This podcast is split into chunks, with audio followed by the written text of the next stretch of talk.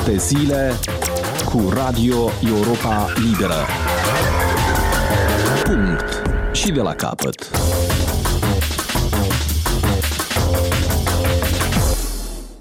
Bună ziua la microfon, Mircea Țicudean, bine ați venit la o emisiune de recapitulare a celor mai interesante relatări ale corespondenților Europei Libere în a doua săptămână a anului 2023. Săptămâna radiofonică a început la Europa Liberă la propriu abia marți, pentru că luni, 9 ianuarie, am continuat în notă sărbătorească, încheind Crăciunul pe stil vechi.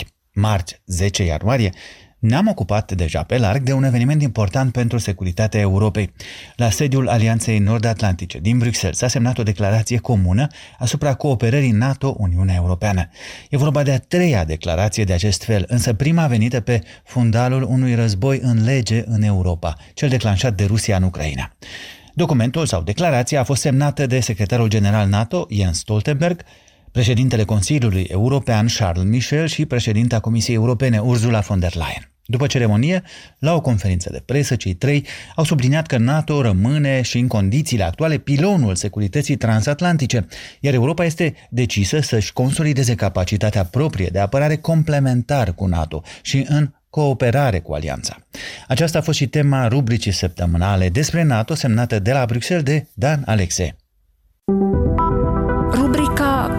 Rubrica Cui este frică de NATO? În fiecare marți la Europa Liberă. Este prima oară că se definește o cooperare formală la acest nivel între NATO și Uniunea Europeană, ceea ce schimbă aspectul frontului occidental, cel puțin pe plan politic. Declarația era în lucru de mai bine de un an și ar fi trebuit inițial să fie anunțată imediat după invadarea Ucrainei în februarie anul trecut. Apoi se aștepta să fie aprobată la summitul NATO de la Madrid din iunie anul trecut, dar a fost amânată până acum din pricina tensiunilor dintre Turcia, pe de o parte, Grecia și Cipru pe de alta. NATO și Uniunea Europeană, ambele cu sediul la Bruxelles, caută de ani de zile să-și îmbunătățească coordonarea, în ciuda temerilor din unele părți că eforturile de a consolida rolul Uniunii Europene în domeniul militar ar putea fragiliza Alianța Nord-Atlantică condusă de Statele Unite. Summitul NATO de anul trecut readusese deja în atenție și chestiunea securității Europei.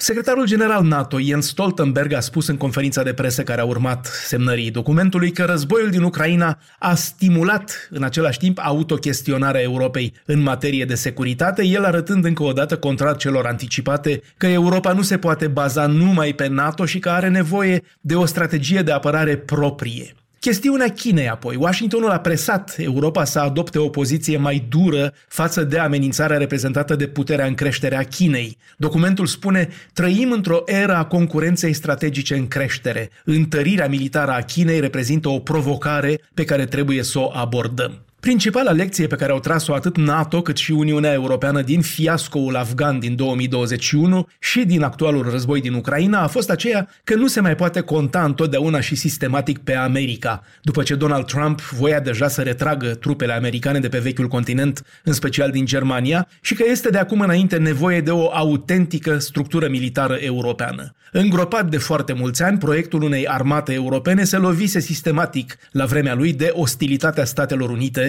care vedeau în el, cum am spus, un risc pentru soliditatea și coeziunea NATO. Astăzi, din potrivă, se vede că o structură militară europeană și NATO ar fi complementare și s-ar întări reciproc, cum a subliniat-o azi după semnarea documentului președintele Consiliului European Charles Michel. La urma urmei, pentru a da un alt exemplu, existența Europolului, Poliția Europeană, n-a făcut niciodată să fie pusă la îndoială utilitatea Interpolului internațional.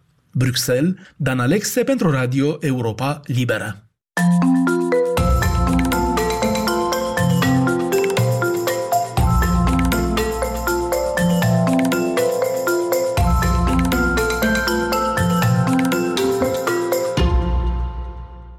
Tot marți, 10 ianuarie, ne-am oprit asupra unor evenimente mai îndepărtate geografic, însă nu mai puțin importante pentru promotorii democrației. Imaginile de haos și violență transmise duminică din capitala Braziliei, unde sediile unor instituții cheie ale puterii au fost asaltate de mii de suporteri ai președintelui de dreapta învins în alegeri, Jair Bolsonaro, au trezit ecouri speciale la Washington, unde scene asemănătoare s-au văzut la 6 ianuarie 2021.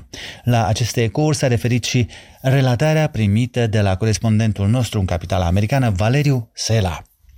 Cele întâmplate la 6 ianuarie 2021 în Statele Unite s-au repetat la 2 ani și o zi după aceea în Brazilia, unde susținători ai aliatului lui Trump, Jair Bolsonaro, care a pierdut și el alegerile prezidențiale, au atacat clădiri guvernamentale, între care, așa cum s-a întâmplat și în America, clădirea Parlamentului.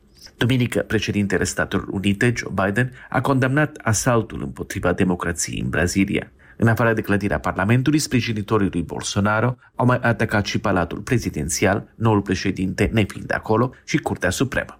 Biden a spus că dorește să continuă colaborarea cu succesorul lui Bolsonaro, președintele Luiz Inácio Lula da Silva care este al, la al doilea mandat la conducerea Braziliei. Condamn atacul împotriva democrației și transferului pașnic la putere în Brazilia, a spus Biden, continuând, instituțiile democratice braziliene au tot sprijinul nostru, voința poporului brazilian nu trebuie subminată. Declarații ale președintelui Biden. La începutul zilei, președintele Biden spusese că situația din Brazilia este, citez, revoltătoare. Când a candidat la președinție prima dată, Biden a făcut din apărarea democrației în America prioritatea sa numărul 1, amenințarea reprezentată de Trump fiind rațiunea pentru care spunea că candidează. În toți anii respectivi, Bolsonaro a fost privit în Brazilia și în lume ca o copie a lui Trump. Asta mai ales în condițiile scepticismului ambilor cu privire la COVID-19. Cele întâmplate la 6 ianuarie 2021 în Statele Unite sunt considerate de mulți americani și de președintele Biden ca o ilustrare a faptului că elemente extremiste din mișcarea MAGA și-au propus să submineze tranziția democratică la putere, una dintre mândriile sistemului american, în ceea ce se consideră o încercare de lovitură de stat. A vedea acum același scenariu repetat în Brazilia, după ce acolo noul președinte fusese inaugurat, dă de gândit. Bolsonaro, un acolit al lui Trump, care ca și acesta nu și-a recunoscut înfrângerea în încercarea de a-și delegitimiza succesorul, a răspândit zvonul nesprijinit de dovezi că sistemul electronic de vot din Brazilia ar fi viciat, ceea ce a creat, ca în Statele Unite, o mișcare a celor care contestă scrutinul, unii dintre aceștia fiind inițiatorii actelor de violență din acest weekend. Senatorul Bob Menendez, care conduce Comisia pentru Relații Externe a Senatului, a condamnat asaltul, citez, revoltător împotriva clădirilor guvernamentale din capitala Braziliei. Citez din nou, incitat de demagogul Bolsonaro și disprețul lui pentru principiile democratice. Menendez a mai arătat că la doi ani de la evenimentele de la 6 ianuarie 2021, citez, moștenirea lui Trump continuă să otrăvească emisfera noastră. Protejarea democrației și responsabilizarea celor care o amenință sunt esențiale, se arată în declarația lui Bob Menendez. De la Washington pentru Europa Liberă, Valeriu Ser.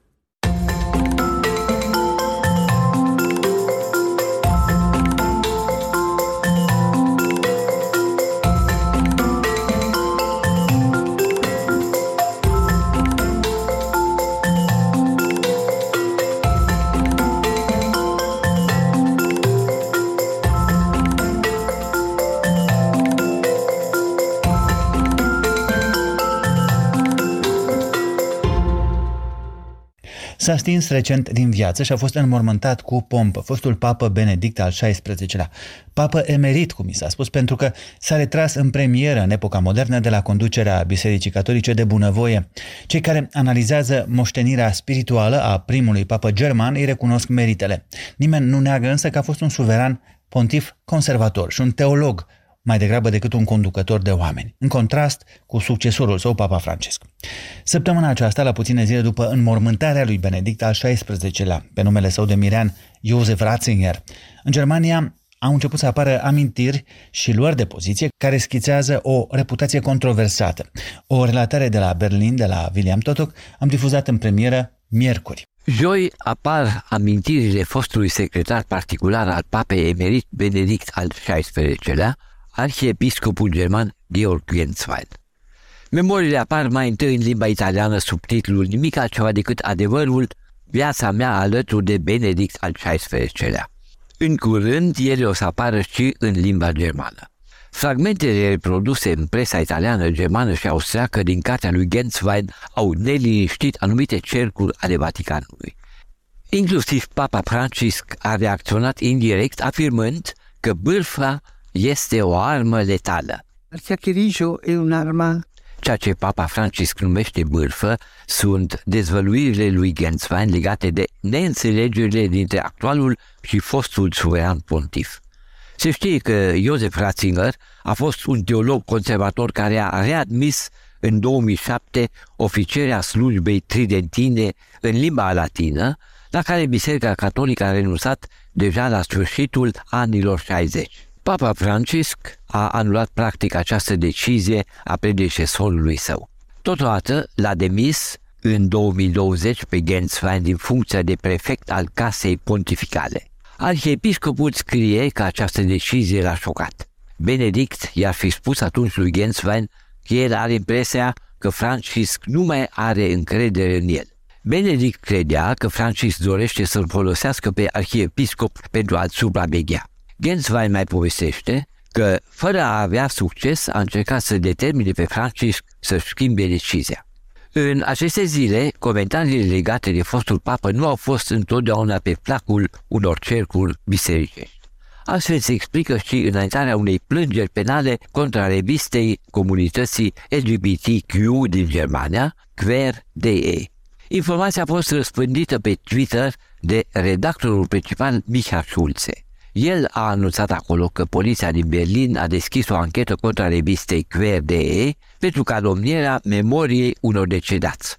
Motivul este un articol din publicația online Quer.de în care Josef Ratzinger este descris ca una dintre cele mai homofobe personalități contemporane. Redactorul spune că va explica oricui de ce îl consideră pe fostul papă drept un instigator homofob. În articolul, incriminația arată că deja pe vremea când fusese cardinal și șef al Congregației pentru Doctrina Credinței, Ratzinger fusese obsedat de, citez, o sicneală anti-gay. Pentru el, homosexualitatea nu constituia nimic altceva decât, citez din nou, o dezordine obiectivă care, din punct de vedere moral, creează numai probleme. În timpul pontificatului său, susține publicația, el a luptat contra acceptării căsătorilor unor persoane de aceeași sex, considerându-le, citez, o manipulare a naturii și o pierdere a demnității umane. Uniunea Ziariștilor German a criticat decizia autorităților polițienești de a ancheta revista. Totodată breasta jurnaliștilor și-a exprimat speranța că această chestiune nu se va termina într-o sală a vreunui tribunal. De la Berlin pentru Radio Europa Liberă, Bilam Totoc.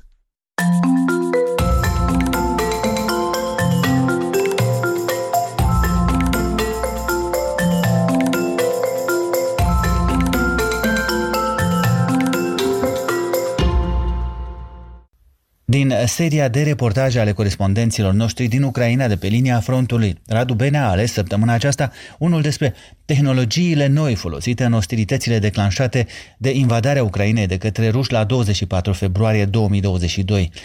O relatare difuzată în premieră miercuri.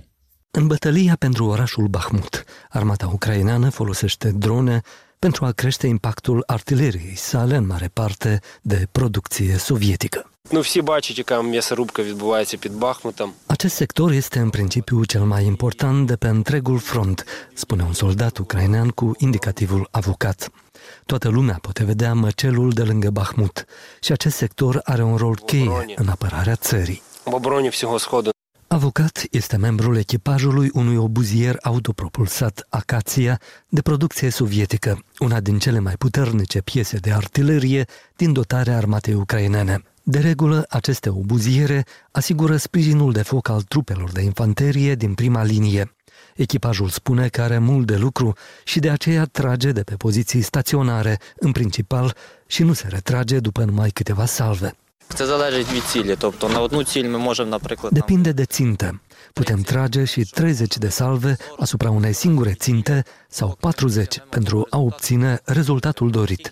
Odată ce am reușit, ne-am făcut munca, spune un alt soldat cu indicativul Kent. Datorită specificului tacticilor de luptă, obuzierele Acația sunt și ele apărate de alte sisteme de artilerie, mai performante, primite din străinătate. Здається, це вже влітку було в червні. Був такий приємний момент, що A fost o situație în iunie când ne-am făcut munca și am nimerit sub focul contrabaterie, spune soldatul avocat. În timp ce stăteam ascunși în adăpost, am simțit cum din spatele nostru suntem susținuți de focul obuzierelor M777. Practic a fost contrabateria noastră împotriva contrabateriei inamicului. Și inamicul a tăcut. A fost o senzație foarte plăcută să aflăm că avem un sprijin atât de bun, că există cineva care îi poate reduce la tăcere pe cei care vor să rămânem tăcuți. Frontul de la Bahmut arată cu totul altfel acum decât cu câteva luni în urmă. Atunci artileria rusă o depășea numeric pe cea ucraineană în raport de 10 la 1, susțin militari ucraineni. Acum însă un rol cheie în lupte îl au dronele de atac și de supraveghere. Оце найстрашніше. Cel mai rău lucru pentru un artilerist este să vadă o dronă a inamicului, sau mai degrabă să o audă în cer, pentru că îți dai seama că acum vor trage în tine până când vor nimeri. Și chiar dacă te nimeresc, vor continua să tragă. По тобі будуть стріляти до тих пір, поки не попадуть. Unele drone sunt dotate cu echipamente electronice performante, senzori de temperatură, camere cu vedere nocturnă și care pot mări imaginea de până la 200 de ori. Are două telecomenzi, una pentru camera video și alta pentru pilotare. Якщо порівняти з півднем, наприклад, і зараз Бахмутський напрямок, În comparație cu frontul sudic, aici la Bahmut, inamicul și-a întărit forțele cu unități de artilerie și de război electronic, spune Taras, un alt soldat ucrainean. Aici este mult mai greu să operezi cu drone. Este o mare intensitate a luptelor în care sunt folosite dronele și artileria. боротьби дронів і артилерії. Militarii ucraineni recunosc că suferă pierderi grele, dar rezistă asaltului continuu al forțelor rusești. Дуже сильно працює ворожий реп. Forțele de război electronic ale inamicului muncesc din greu. Din păcate, am avut pierderi, spune Volodimir, un alt pilot de dronă. Uneori acestea sunt active la altitudini joase, alteori la 200-250 de metri înălțime. Ne sondează, pot spune din experiență, uneori o experiență dureroasă, pentru că cine nu zboară nu are pierderi. Avem nevoie de drone. Sunt un atu important. Mai multe drone zboară simultan pentru a putea detecta țintele optime. De asemenea, imaginile în direct transmise de drone ajută trupele ucrainene să se deplaseze pe câmpul de luptă. Advocat se civilă profesie. Nu m-am gândit niciodată să devin soldat profesionist. Sunt avocat de meserie și am lucrat la Kiev, dar a început războiul și m-am înrolat voluntar. Bineînțeles, în unitatea noastră există camarazi mult mai experimentați, militari de carieră, care erau pregătiți să lupte. Însă, la război, diferențele dintre recruți și profesioniști se estompează. Există între noi o frăție de luptă. Suntem cu toții împreună aici și avem un singur scop, să distrugem inamicul, să o strangulăm, pentru că altfel ne va strangula el pe noi și nu vom avea parte de glorie. Mai spune artileristul ucrainean cu indicativul avocat. La rubrica Lumea din jur, difuzată ca de obicei joi, ne-am oprit de această dată la o premieră cehească, o primă pedeapsă pentru dezinformare în timpul pandemiei de COVID-19. În fiecare joi, la Europa Liberă, rubrica, rubrica Lumea din jur. La 10 ianuarie, un tribunal din Praga a decis fără drept de apel că fosta jurnalistă Iana Petercova, activistă antivaccinare, trebuie să plătească 250.000 de coroane cehești, cam 215.000 de lei moldovenești, unui cămin de bătrân pentru că i-a stricat reputația prin dezinformare.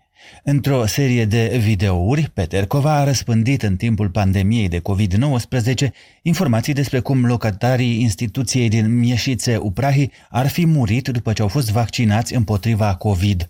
Ea a mai spus pe baza unor informații de la o angajată a căminului de bătrâni că doctorii au falsificat certificatele de deces ca să ascundă adevăratul motiv. În realitate, în momentul când Petercova răspândea pe Facebook asemenea informații, la cumpăna dintre anii 2020-2021, locatarii căminului de bătrâni încă nici nu erau vaccinați pentru că nu se găseau vaccinuri. De asemenea, persoana citată de Petercova drept angajată a căminului, Václava Vondracicova, nu lucra la data aceea acolo. În timpul procesului, Vondracicova a recunoscut de altfel că a mințit, spunând că a făcut-o pentru că Petercova i-a promis ajutor financiar. Sentința definitivă a tribunalului din Praga este o primă asemenea condamnare pentru dezinformare în vremea pandemiei, motivul juridic fiind defăimarea reputației căminului. Petercova se confruntă însă acum cu o nouă plângere penală pentru răspândire de știri alarmante false, atât pentru povestea cu morțile pensionarilor după vaccinare, cât și pentru alta, răspândită cam tot atunci, anume că armatele NATO vor ocupa Cehia și vor deschide focul asupra copiilor care vor să meargă la locul de joacă, ca și asupra tuturor celor care nu se vor lăsa vaccinați. Pentru răspândirea de știri alarmante false în timpul stării de urgență, Petercova poate fi condamnată la 8 ani de închisoare, dar procurorii au cerut numai 2 ani cu suspendare.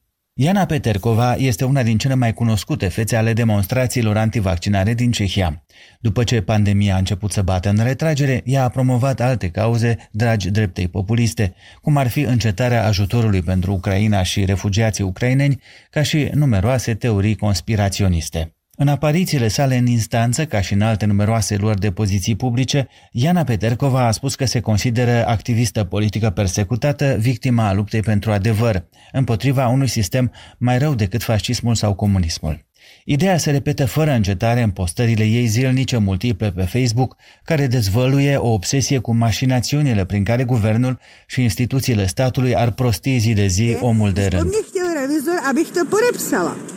On mě poučil a informoval, že to podepisuju v souladě se zákonem číslo 110 2019 sbírky. Joi 12 ianuarie, de exemplu, Petercova a făcut un live pe Facebook în care spune că a fost amendată pentru că a mers cu autobuzul fără bilet. A uitat, spune ea, să-l cumpere. Examinând chitanța primită de la revizor, semnată de ea, activista afirmă că a descoperit, pornind de la textul imprimat cu litere mici, cum anume statul falsifică alegerile prezidențiale programate pentru acest sfârșit de săptămână. Potrivit site-ului de știri Actualnie.cz, necazurile financiare ale activistei Petercova sunt multe și explică în parte cel puțin activismul. În postări, ea cere mereu sprijinul financiar al suporterilor, așa cum fac și alți luptători pentru cauze similare.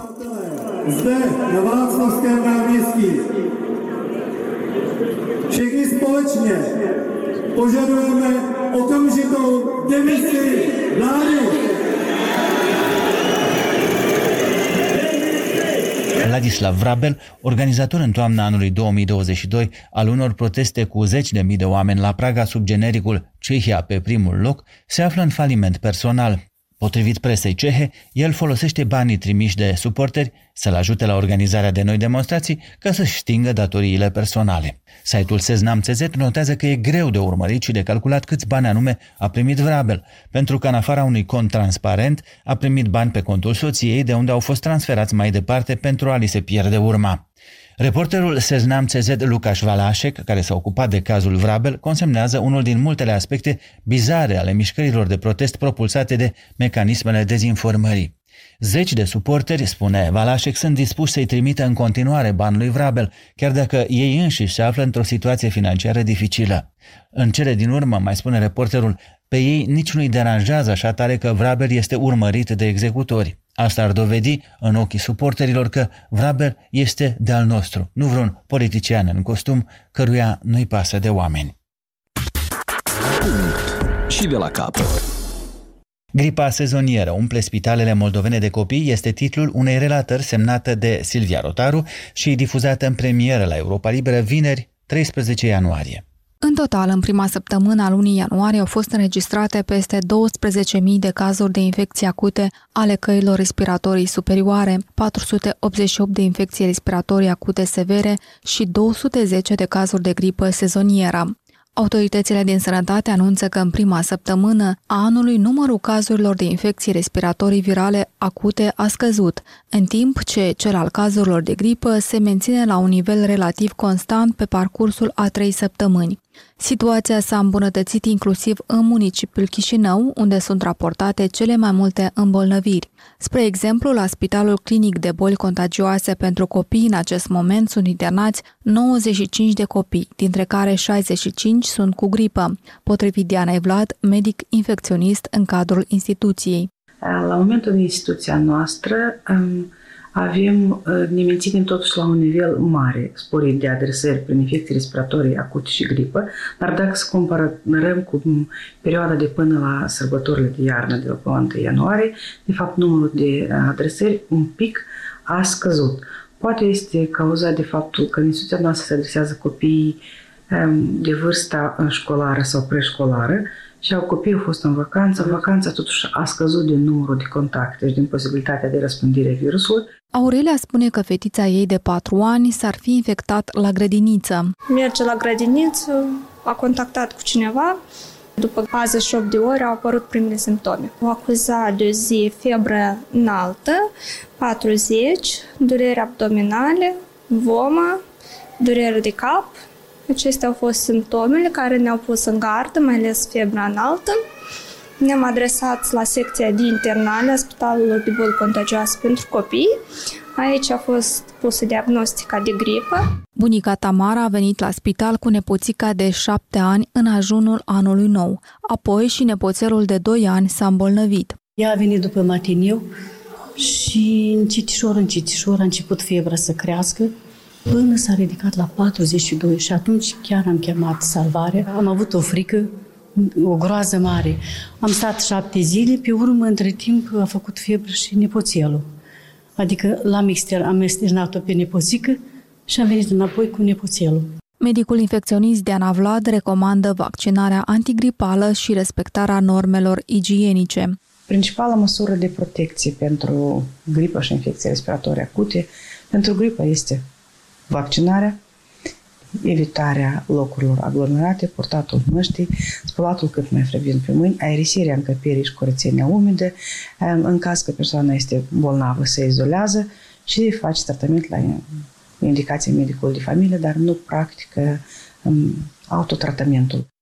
La rubrica lui săptămânală Dicționar European, corespondentul nostru de la Bruxelles, Dan Alexe, s-a oprit în această vineri la noi eforturi de reformare a sistemului de pensii în cele mai puternice economii ale Uniunii Europene principalele două economii ale Uniunii Europene și ale continentului, Germania și Franța, se confruntă, Franța mai ales, cu perspectiva unor tulburări sociale din pricina modificării regimului pensiilor. Pe scurt, vârsta actuală a ieșirii la pensie în Franța este de 62 de ani, însă Emmanuel Macron dorește să o ridice la 64 de ani. Revolta populară l-a făcut deja să renunțe în timpul primului său mandat. În Germania, în schimb, vârsta ieșirii ieșirii la pensie este ridicată progresiv și va atinge în 2030 bara de 67 de ani. În majoritatea țărilor europene, vârsta pensiei e de 65 de ani pentru bărbați și 60 sau 61 pentru femei. În altele, precum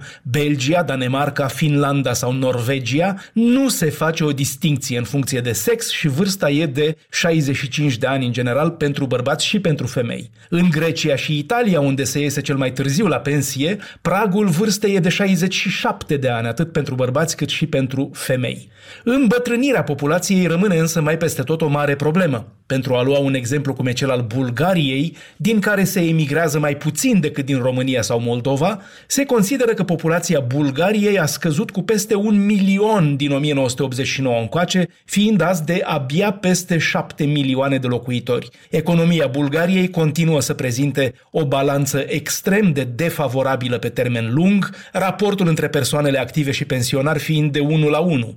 Pentru a ieși din această spirală, soluția cea mai evidentă ar fi ridicarea vârstei de ieșire la pensie pentru toată lumea la 65 sau chiar 67 de ani. Acesta este însă un risc politic foarte important, cum s-a văzut în Franța lui Macron, unde protestele au dus chiar și la masive violențe sociale pentru modesta ridicare propusă de la 62 la 64 de ani. Francezii cu 62 de ani pentru bărbați și femei sunt astfel cei mai privilegiați din Europa, sau cel puțin din din Uniunea Europeană. Doar în Rusia și Ucraina bărbații pot ieși la pensie la 60 de ani, iar femeile la 55 sau 57. S-a spus întotdeauna despre francezi și statul lor protector, grijuliu și ultraperformant, că statul providență se ocupă de ei din leagăn până în groapă.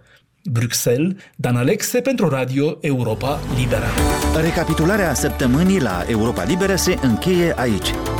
Sunt Mircea Țicudean și vă invit să ne urmăriți în continuare nu doar la radio, ci și pe pagina noastră de net la moldova.europalibera.org și pe rețele. Vă urez să aveți în continuare o duminică plăcută și o săptămână nouă frumoasă și plină de succese. Aici e Radio Europa Liberă.